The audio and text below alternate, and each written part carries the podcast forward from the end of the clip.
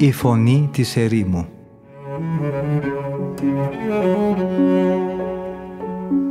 Συνομιλίες με τους Αγίους Πατέρες της ερήμου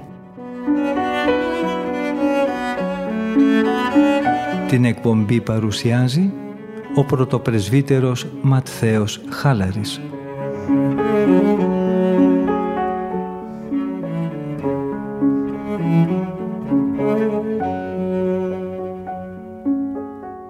Αγαπητοί ακροατές και ακροάτριες, χαίρετεν Κυρίο.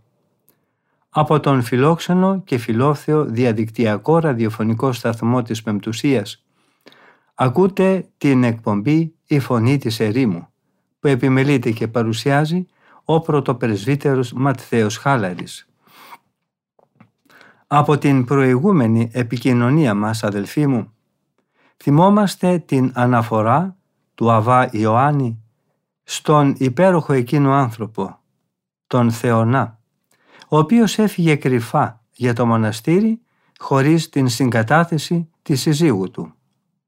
Τώρα, ο Αβάς Κασιανός εξηγεί γιατί οι προηγούμενες θέσεις του δεν έχουν σκοπό να συστήσουν στους ανθρώπους να διαλύσουν το γάμο τους προς αποφυγή σκανδαλισμού.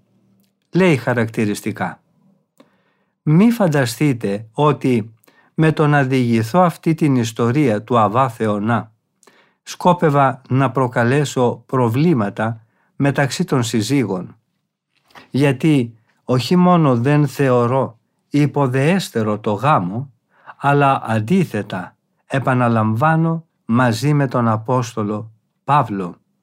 Ο γάμος να θεωρείται άξιος τιμής από όλους και η συζυγική κλίνη να είναι αμόλυντη.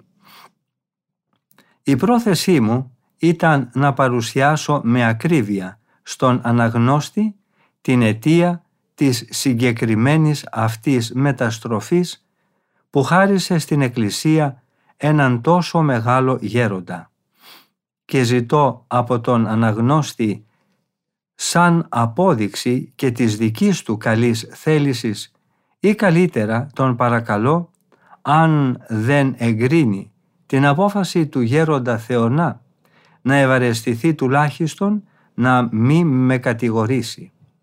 Αν πάλι αποδέχεται αυτό το λόγο μου, με καλό λογισμό, να φυλάξει τους επένους του για τον ίδιο το γέροντα που πορεύτηκε αυτή την οδό με τόση αποφασιστικότητα.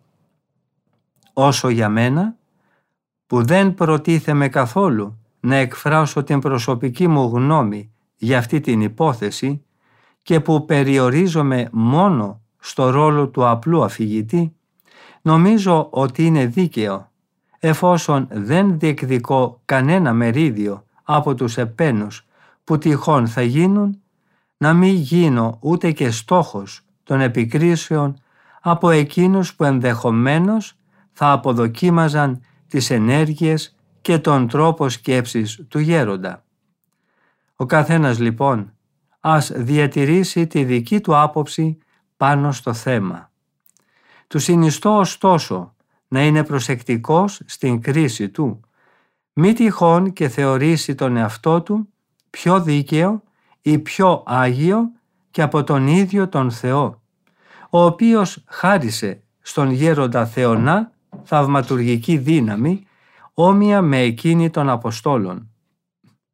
Θεωρώ βέβαια περιττό να αναφέρω τη γνώμη τόσων και τόσων πατέρων οι οποίοι αντί να καταφερθούν κατά του γέροντα Θεονά, τον επένεσαν τόσο φανερά με το να τον επιλέξουν ανάμεσα στους πιο εξαίρετους πατέρες και να του αναθέσουν την υπευθυνότητα αυτής της σπουδαίας διακονίας. Νομίζω ότι δεν είναι δυνατόν τόσοι πνευματικοί άνθρωποι να λάθεψαν στην κρίση τους που ασφαλώς ήταν εμπνευσμένη από τον Θεό, μιας και αυτή επικυρωνόταν, όπως προείπα, από τόσο θαυμαστά σημεία τα οποία ο γέροντας επιτελούσε. Αλλά καιρός είναι να εκπληρώσω την υπόσχεσή μου και να σας μιλήσω σχετικά με τη συνομιλία που είχαμε με τον Αβά Θεονά, την οποία άλλωστε σας έχω προπολού υποσχεθεί. Συνέβη λοιπόν να μας επισκεφθεί ο Αβάς Θεονάς στο κελί μας τις ημέρες της Πεντηκοστής.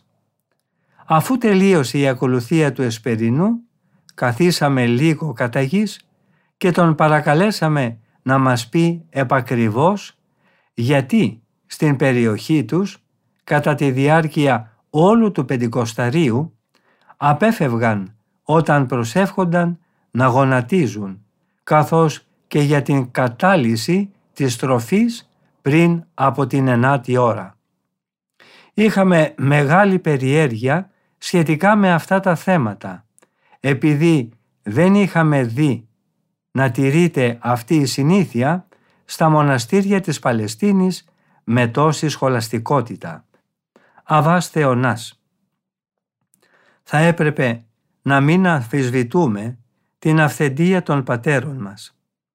Θα ήταν πιο σωστό, ακόμα και αν πέφταμε έξω στην κρίση μας, να ακολουθήσουμε την τάξη των γερόντων μας, την οποία βλέπουμε να τηρείται μέχρι τις ημέρες μας αδιάλειπτα και να μένουμε σταθερά πιστοί σε αυτήν με κάθε σεβασμό και συνέπεια, όπως ακριβώς μας παραδόθηκε από τους παλαιούς πατέρες. Επειδή όμως επιθυμείτε να γνωρίσετε την αιτία και το πού βασίζεται αυτή η συνήθεια, θα αναφερθώ περιληπτικά, αλλά με ακρίβεια και συνέπεια, σε αυτό που μας παρέδωσαν οι γέροντές μας. Πριν επικαλεστούμε όμως τη μαρτυρία της Αγίας Γραφής, θα πούμε, αν δεν έχετε αντίρρηση, λίγα λόγια για τη φύση και το νόημα της ίδιας της νηστείας. Η αυθεντία της Αγίας Γραφής θα έλθει κατόπιν να επικυρώσει με τις αναφορές της τα λόγια μας. Η σοφία του Θεού μας επισημαίνει στο βιβλίο του Εκκλησιαστή ότι υπάρχει για όλα τα πράγματα και για τα ευχάριστα και για τα δυσάρεστα ο κατάλληλος καιρός. Για όλα υπάρχει ο κατάλληλος καιρός, λέει, και για να γίνει κάθε έργο κάτω από τον ουρανό πρέπει να δοθεί η κατάλληλη ευκαιρία. Υπάρχει ορισμένος καιρός για τον τοκετό και ορισμένος είναι ο χρόνος του θανάτου. Είναι ορισμένος ο καιρός που θα φυτέψει κανείς και ορισμένος ο καιρός που θα ξεριζώσει το φυτό. Υπάρχει ορισμένη περίσταση που θα φωνευθεί ο ένοχος και άλλοι που θα του χαρίσουν τη ζωή. Υπάρχει κατάλληλος καιρός για να οικοδομήσει κάποιος και κατάλληλος καιρός για να γκρεμίσει. Υπάρχει ορισμένος καιρός για να κλάψει κανείς ή για να γελάσει. Είναι καιρός κατάλληλος για να θρηνήσει κανείς ή για να χορέψει. Άλλοτε κανείς θα πετάει πέτρες και άλλοτε θα μαζεύει πέτρες. Άλλοτε πάλι θα αγκαλιάσει κάποιον και άλλοτε θα αποφεύγει τους αναγκαλισμούς. Υπάρχει εποχή που θα ζητάει κάποιος για να βρει την και εποχή που θα χάνει. Άλλοτε θα αποθηκεύει πράγματα και άλλοτε θα τα βγάζει από την αποθήκη. Είναι καιρός που θα σχίσει κάποιος τα ενδύματά του και καιρός που θα τα ράψει. Υπάρχουν περιστάσεις για να σιωπά κάποιος και περιστάσεις για να μιλάει.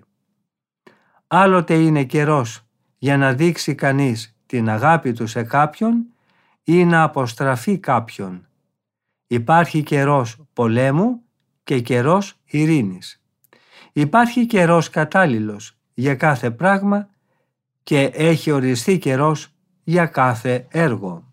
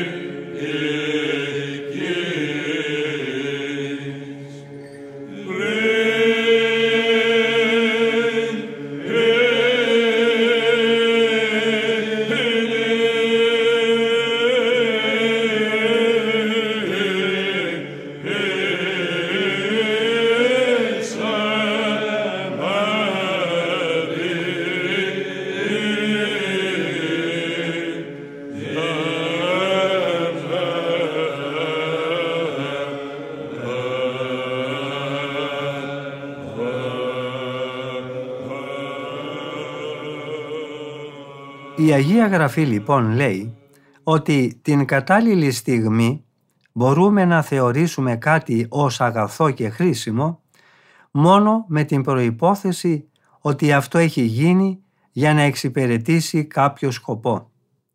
Το ίδιο πράγμα μπορεί να είναι εποφελές όταν γίνει την κατάλληλη στιγμή ενώ μπορεί να βρεθεί άχρηστο ή ακόμα και επιζήμιο όταν το επιχειρήσει κανείς παράκαιρα και σε ακατάλληλη στιγμή. Εξαίρεση αποτελούν μόνο αυτά που είναι καλά ή κακά καθεαυτά και στην ουσία τους. Αυτά δεν μπορούν να στραφούν προς την αντίθετη φορά ή να αλλάξουν φάση. Τέτοια είναι η δικαιοσύνη, η σύνεση, η καρτερία, η σοφροσύνη, και οι άλλες αρετές. Ενώ κατ' ουσίαν κακά είναι τα πάθη.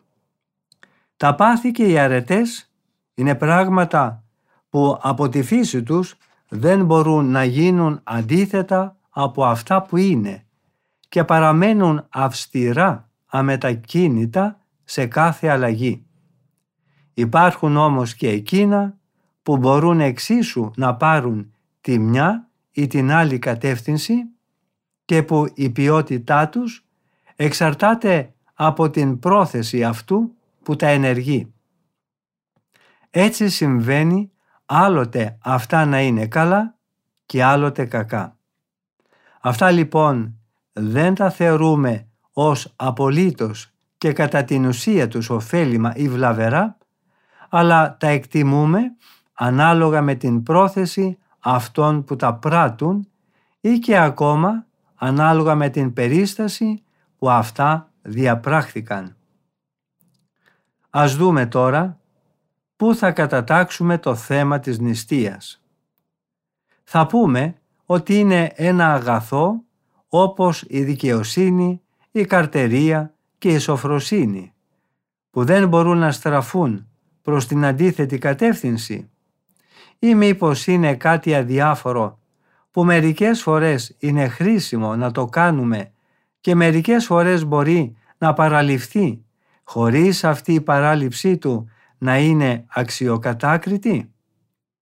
Μήπως είναι κάτι που η διάπραξή του άλλοτε μας προσάπτει κατηγορίες και άλλοτε η παράληψή του μας κάνει αξιέπαινους.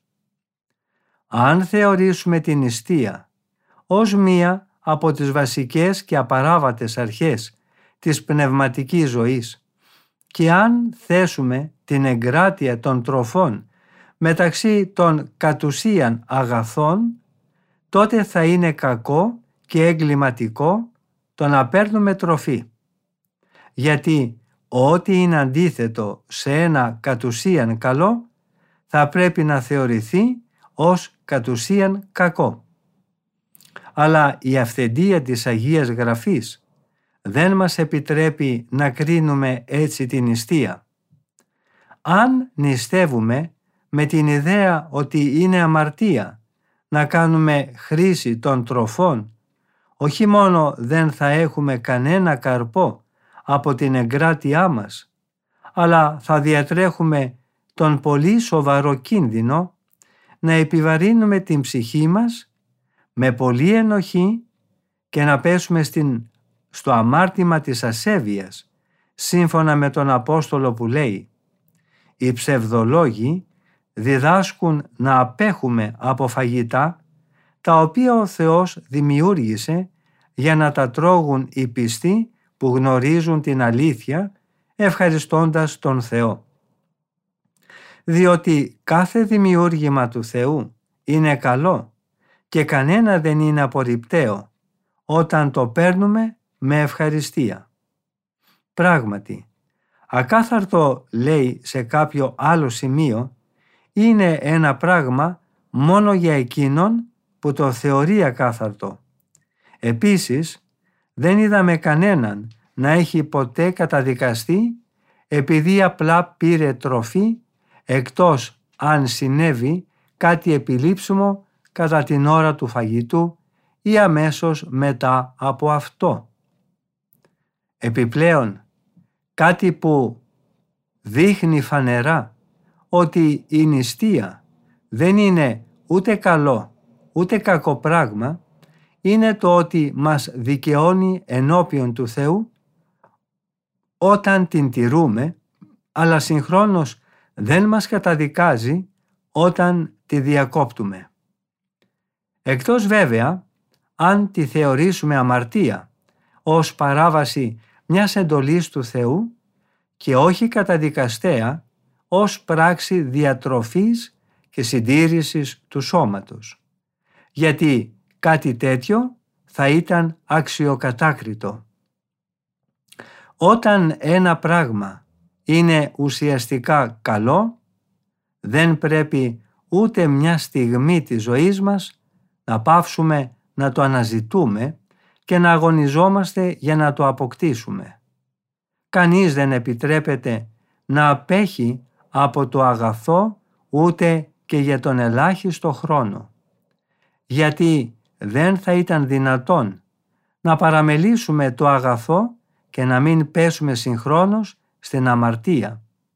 Αντίθετα, δεν πρέπει να ενδίδουμε ούτε για μια στιγμή σε κάτι που είναι από τη φύση του κακό. Γιατί αυτό που είναι από τη φύση του επιζήμιο δεν θα μπορούσε ποτέ να πάυσει να βλάπτει έστω κι αν υποχωρήσουμε προς στιγμή σε αυτό. Αλλά και ούτε μπορεί ποτέ να μετασχηματιστεί το κακό σε κάτι αξιέπαινο. Κατά συνέπεια, οι εντολές των οποίων ο τρόπος και ο χρόνος εκτελέσεως δεν είναι αυστηρά καθορισμένα και που η τήρησή τους εξαγιάζει τον άνθρωπο, χωρίς ωστόσο να λογίζεται ως σφάλμα η παράληψή τους, τότε ολοφάνερα αυτές δεν είναι από τη φύση τους ούτε καλές ούτε κακές. Έτσι ο γάμος, η καλλιέργεια της γης, τα πλούτη, η αναχώρηση στην έρημο, οι αγρυπνίες, η μελέτη της Αγίας Γραφής και η νηστεία, που είναι και το θέμα αυτής της συνομιλίας μας, είναι στόχοι και δραστηριότητες για τις οποίες ούτε οι εντολές του Θεού ούτε η Αγία Γραφή μας τα επιβάλλουν ώστε να είναι σοβαρή παράληψη το να χαλαρώναμε κάπως την τήρησή τους. Αν δεν τηρήσουμε όμως ό,τι είναι ξεκάθαρα εντολή του Θεού, πέφτουμε σε σοβαρή αμαρτία. Εκείνο που είναι περισσότερο συμβουλή παρά εντολή έχει πλεονεκτήματα αν το πράξουμε, ενώ η παράβασή του δεν επισύρει τιμωρία. Γι' αυτό οι πατέρες μας μας έχουν συστήσει να επιδιδόμαστε σε όλες αυτές τις ασκήσεις ή τουλάχιστον σε κάποιες από αυτές με σύνεση και περίσκεψη εξετάζοντας πάντα το λόγο, τον τόπο, τον τρόπο και τον χρόνο που θα τις κάνουμε. Πράγματι, αν κάτι γίνει τον κατάλληλο καιρό, τότε ευωδώνεται. Όταν όμως γίνει άκερα ή παράκερα, τότε είναι βλαβερό και παράλογο.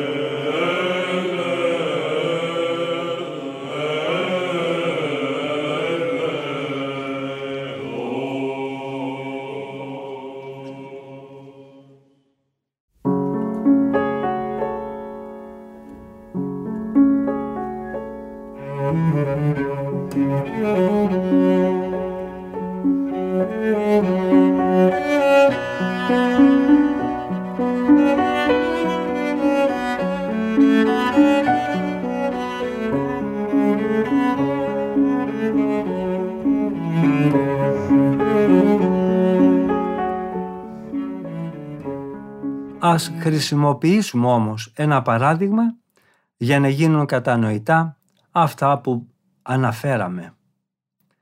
Έρχεται ένας αδελφός να μας επισκεφθεί. Εμείς πρέπει στο πρόσωπό του να αναγνωρίσουμε τον ίδιο τον Χριστό και οφείλουμε να τον δεχθούμε με την πιο τρυφερή στοργή και να τον αναπαύσουμε με φιλάδελφα αισθήματα. Αν όμως αντί αυτού εμείς προτιμήσουμε να τηρήσουμε αυστηρά την νηστεία, τότε ασφαλώς διατρέχουμε τον κίνδυνο να κατηγορηθούμε για απανθρωπιά μάλλον παρά να αξιοθούμε της δόξας και της αρετής της ευσέβειας. Μερικές φορές επίσης η εξάντληση και η αδυναμία του σώματος απαιτούν τροφές ώστε αυτό να μπορέσει να αναλάβει τις δυνάμεις του. Αν όμως σε αυτή την περίπτωση κάποιος δεν συγκατατίθεται με κανένα τρόπο να χαλαρώσει την αυστηρότητα της νηστείας του, θα πρέπει να τον χαρακτηρίσουμε ως βάναυσο και φωνιά του εαυτού του μάλλον, παρά ως άνθρωπο που φροντίζει για τη σωτηρία του. Συμβαίνει επίσης ώστε η επισημότητα μιας εορτής να μας αναγκάζει να διακόψουμε την νηστεία και να καταλύσουμε μέσα βέβαια στο μέτρο του επιτρεπτού δίνοντας και στο σώμα κάποια αναψυχή που του είναι εξάλλου απαραίτητη. Αν όμως σε αυτή την περίπτωση επιμείνει κανείς να τηρεί αυστηρά και χωρίς διακοπή τις νηστείες του, τότε θα τον χαρακτηρίσουμε μάλλον ως ανόητο και ως παράλογο. Αυτή η τρόπη συμπεριφοράς είναι ιδιαίτερα καταστρεπτική για εκείνους που αναζητούν στην νηστεία την ανθρώπινη δόξα και που διεκδικούν να αποκτήσουν τη φήμη της αγιότητας με τη μάταιη επίδειξη του χλωμού και ταλαιπωρημένου προσώπου τους. Αυτοί καθώς λέει το Ιερό Ευαγγέλιο έχουν λάβει ήδη από αυτό τον κόσμο την ανταμοιβή τους. Αυτό λοιπόν το είδος της νηστείας καταδικάζει ο Κύριος με το στόμα του προφήτη του όταν το ρωτάει ο άνομος λαός λέγοντας «Γιατί όταν ταπεινωθήκαμε με την νηστεία δεν μας πρόσεξες» Ο Κύριος αμέσως τους απαντά και τους εξηγεί τους λόγους για τους οποίους δεν είναι άξιοι να εισακουστούν. «Δεν σας πρόσεξα» λέει «διότι κατά τις ημέρες που νηστεύετε βρίσκεστε και ικανοποιείτε όλα τα κακά σας θελήματα και κακοποιείτε τους υφισταμένους σας. Εάν όταν νηστεύετε φιλονικείτε και γρονθοκοπείτε τον ταπεινό και αδύνατο άνθρωπο, ματαιοπονείτε.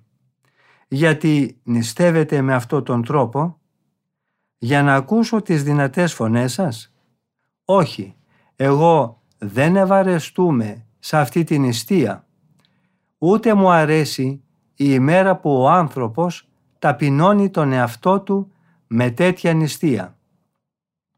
Ούτε αν κάμψεις σαν κρίκο τον τράχυλό σου και στρώσεις για να κοιμηθείς τρίχινο σάκο και στάχτη, ούτε τότε θα δεχθώ την νηστεία σας.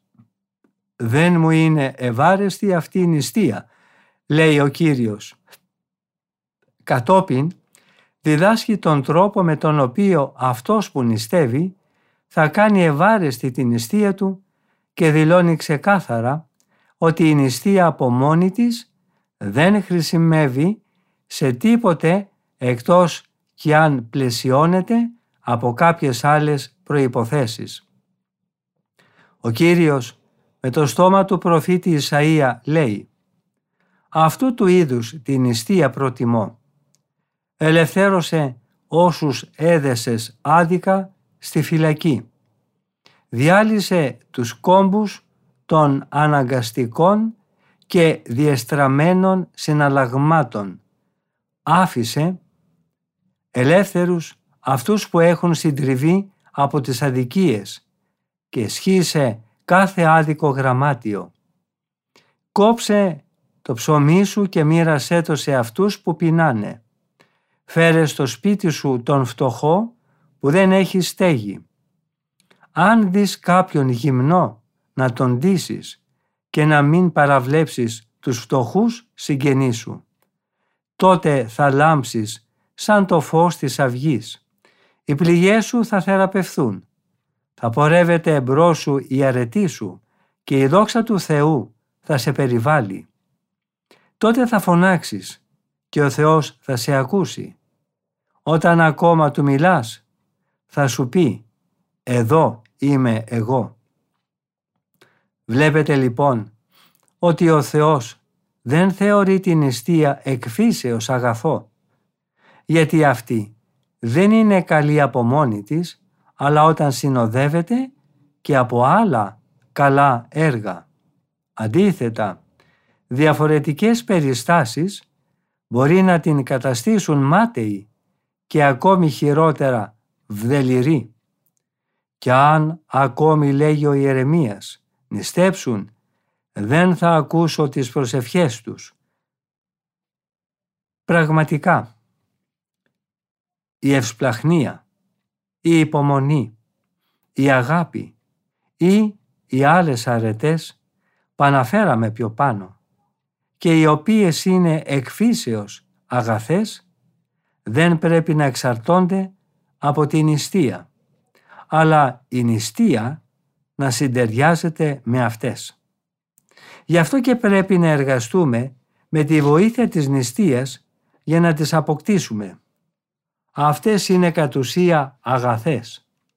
Δεν πρέπει λοιπόν αυτές οι αρετές να έχουν ως στόχο τους την νηστεία, γιατί αυτές έχουν ως βοηθό τους την νηστεία. Το να θλίβουμε, για παράδειγμα, τη σάρκα, προσφέρει πολύ βοήθεια στον πνευματικό αγώνα, γιατί η εγκράτεια είναι μια πολύ καλή σωματική άσκηση. Επιπλέον, η εγκράτεια μας βοηθάει για να φτάσουμε στην αγάπη, η οποία είναι το αιώνιο, υπέρχρονο και αναλύωτο αγαθό. Η ιατρική, για παράδειγμα, η χρυσοχοΐα και οι άλλες εφήμερες τέχνες δεν ασκούνται επειδή έχουν κατασκευαστεί τα απαραίτητα εργαλεία για αυτές, αλλά τα εργαλεία επινοήθηκαν για να εξυπηρετήσουν την τέχνη. Αυτά γίνονται χρήσιμα στους επιδέξιους, ενώ στα χέρια αυτών που αγνοούν την μέθοδο της παραγωγής παραμένουν άχρηστα και χωρίς αξία αντικείμενα. Τα εργαλεία που χρησιμεύουν για κάποια συγκεκριμένη εργασία είναι πολύτιμα σε αυτόν που ξέρει να τα χρησιμοποιεί για να παράγει. Δεν προσφέρουν όμως απολύτως τίποτα σε αυτόν που δεν γνωρίζει το σκοπό για τον οποίο αυτά προορίζονται, αλλά ικανοποιείται απλά και μόνο με την κατοχή τους. Γιατί αυτός θεωρεί ότι όλη η χρησιμότητά τους έγκυται στην κατοχή των εργαλείων και όχι στη χρήση τους. Με λίγα λόγια, το εκφύσεως αγαθό είναι αυτό προς το οποίο τίνουν και αναφέρονται όλα εκείνα που από τη φύση τους δεν είναι ούτε καλά ούτε κακά. Επιπλέον, το εκφύσεως αγαθό δεν λειτουργείται για χάρη κάποιου άλλου πράγματος ή σκοπού, αλλά επειδή είναι κατ' ουσίαν αγαθό.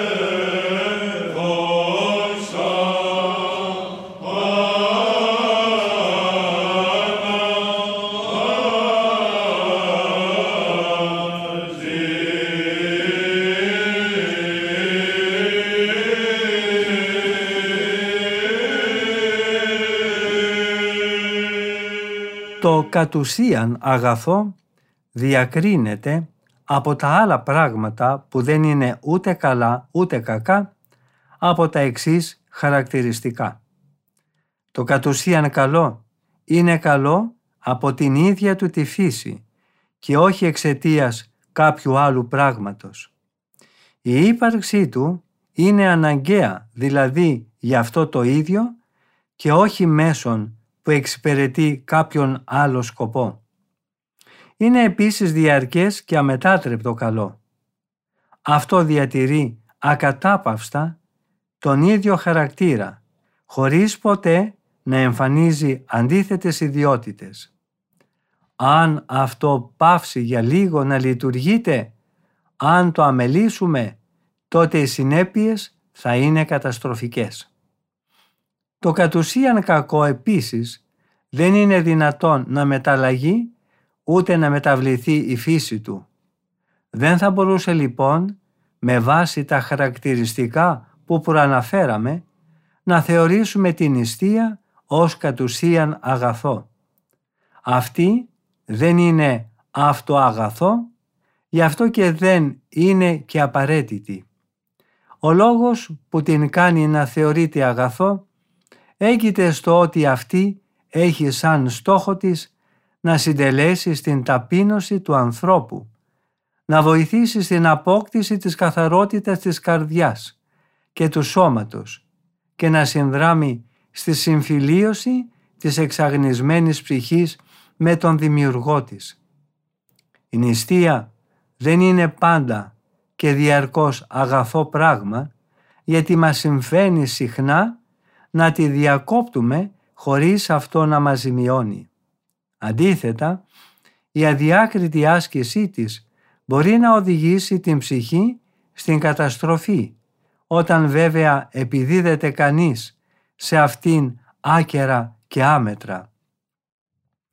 Η ευχαρίστηση επίσης που νιώθουμε με το φαγητό δεν είναι ένα εκφύσεως κακό, γιατί αν η κατάλυση δεν συνοδεύεται από την ασυδοσία, τη φιλιδονία ή από κάποιο άλλο πάθος, δεν μπορούμε να τη θεωρήσουμε ως κακό. Δεν κάνει ακάθαρτο τον άνθρωπο αυτό που εισέρχεται με την τροφή στο στόμα, αλλά αυτό που βγαίνει από το στόμα κάνει τον άνθρωπο ακάθαρτο. Αν λοιπόν ενεργεί κανείς το αγαθό, έχοντας άλλες βλέψεις και στόχους, τότε υποβιβάζει το κατ' ουσίαν αγαθό και δεν το λειτουργεί τέλεια και χωρίς αμαρτία. Γιατί κάθε τι που κάνει κανείς πρέπει να το κάνει γι' αυτό και μόνο. Όλα δηλαδή θα πρέπει να ανάγονται και να αναφέρονται σε αυτό. Έχοντας συνεχώς στο νου μας όσα μέχρι τώρα είπαμε σχετικά με την νηστεία, θα μπορέσουμε στη συνέχεια να την ασκούμε με όλες τις δυνάμεις της ψυχής μας, με τη βεβαιότητα ότι αυτή θα μας ωφελεί μόνο αν την τηρούμε με διάκριση.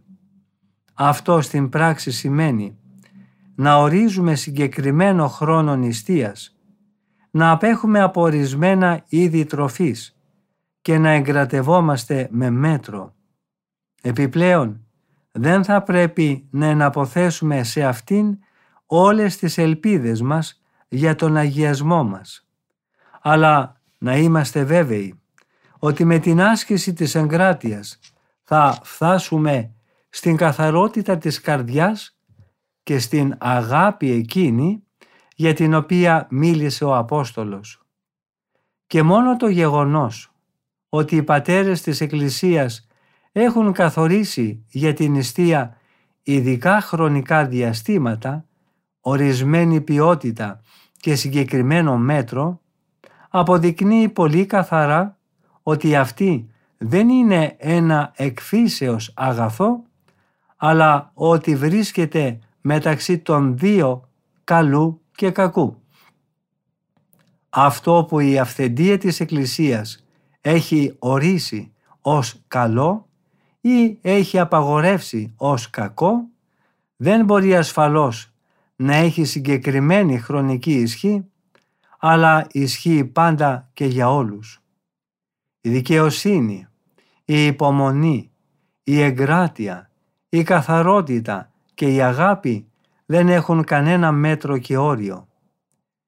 Η αδικία, η ανυπομονησία, η οργή, η ακαθαρσία, ο φθόνος και η υπερηφάνεια δεν αφήνουν στον άνθρωπο κανένα περιθώριο ελευθερίας, αλλά ήταν και θα είναι για πάντα εντελώς απαγορευμένα πράγματα. Μετά από αυτά τα προκαταρκτικά που είπαμε πάνω στη φύση της νηστείας, θεωρώ καλό τώρα να αναζητήσω για αυτό το θέμα επιπλέον και τις μαρτυρίες της Αγίας Γραφής. Θα δούμε ασφαλώς ξεκάθαρα ότι η συνεχής νηστεία δεν είναι υποχρεωτική ούτε δυνατή στον καθένα. Διαβάζουμε στο Ιερό Ευαγγέλιο ότι οι Φαρισαίοι νίστευαν και οι μαθητές του Αγίου Ιωάννου του Βαπτιστού επίσης, ενώ οι Απόστολοι ως φίλοι και οικοί του ουράνιου νυμφίου δεν τηρούσαν την καθορισμένη νηστεία. Ωστόσο, οι μαθητές του προδρόμου πίστευαν ότι με την νηστεία τους αποκτούσαν την τελειότητα. Αυτοί ακολουθούσαν τα ίχνη του κήρυκα της μετανοίας, που η ζωή του ήταν υπόδειγμα για όλους τους ανθρώπους. Αυτοί παραδειγματίζονταν από τον ιστευτή, ο οποίος όχι μόνο δεν γνώριζε την ποικιλία των τροφών που χρησιμοποιούν συνήθως οι άνθρωποι, αλλά δεν γευόταν ούτε και το ψωμί, την απλή αυτή και κοινή για τους ανθρώπους διατροφή. Παραπονέθηκαν λοιπόν οι μαθητές του προδρόμου μια μέρα στον Κύριο και του είπαν «Γιατί εμείς και οι Φαρισαίοι νηστεύουμε πολύ, ενώ οι μαθητές σου δεν νηστεύουν» Η απάντηση όμως του Χριστού δείχνει ξεκάθαρα ότι η νηστεία δεν είναι πάντα αναγκαία ούτε επιτρεπτή όταν, για παράδειγμα, ο εορταστικός χαρακτήρας της εκκλησιαστικής περίοδου ή λόγοι αγάπης οδηγούν στην διακοπή της. Είναι δυνατόν οι προσκαλεσμένοι στο γάμο, φίλοι του νυμφίου, να πενθούν ενώ είναι μαζί τους ο νυμφίος και γιορτάζεται ο γάμος; Θα έρθει όμως ο καιρός που θα τους πάρουν τον νυμφίο και τότε θα νηστέψουν. Αυτά τα λόγια είναι αλήθεια ότι υπόθηκαν πριν από την Ανάσταση.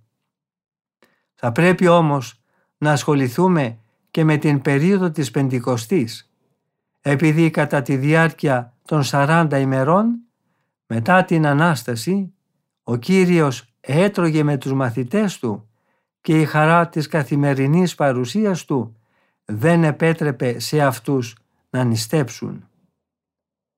Στο σημείο όμως αυτό, αγαπητοί μου αδελφοί, φτάσαμε στο τέλος και της σημερινής ραδιοφωνικής επικοινωνίας μας. Ευχαριστούμε πολύ όλους και όλες εσάς που είχατε την καλοσύνη να μείνετε μαζί μας, ακούγοντας τα σοφά λόγια των Αγίων Πατέρων της Ερήμου. Θα συναντηθούμε και πάλι στην ίδια ραδιοφωνική συχνότητα της Πεμπτουσίας την επόμενη εβδομάδα, την ίδια μέρα και ώρα. Από τον ομιλούντα και τον τεχνικό ήχου, θερμές ευχές για μια ευλογημένη μέρα. Ο Θεός μαζί μας.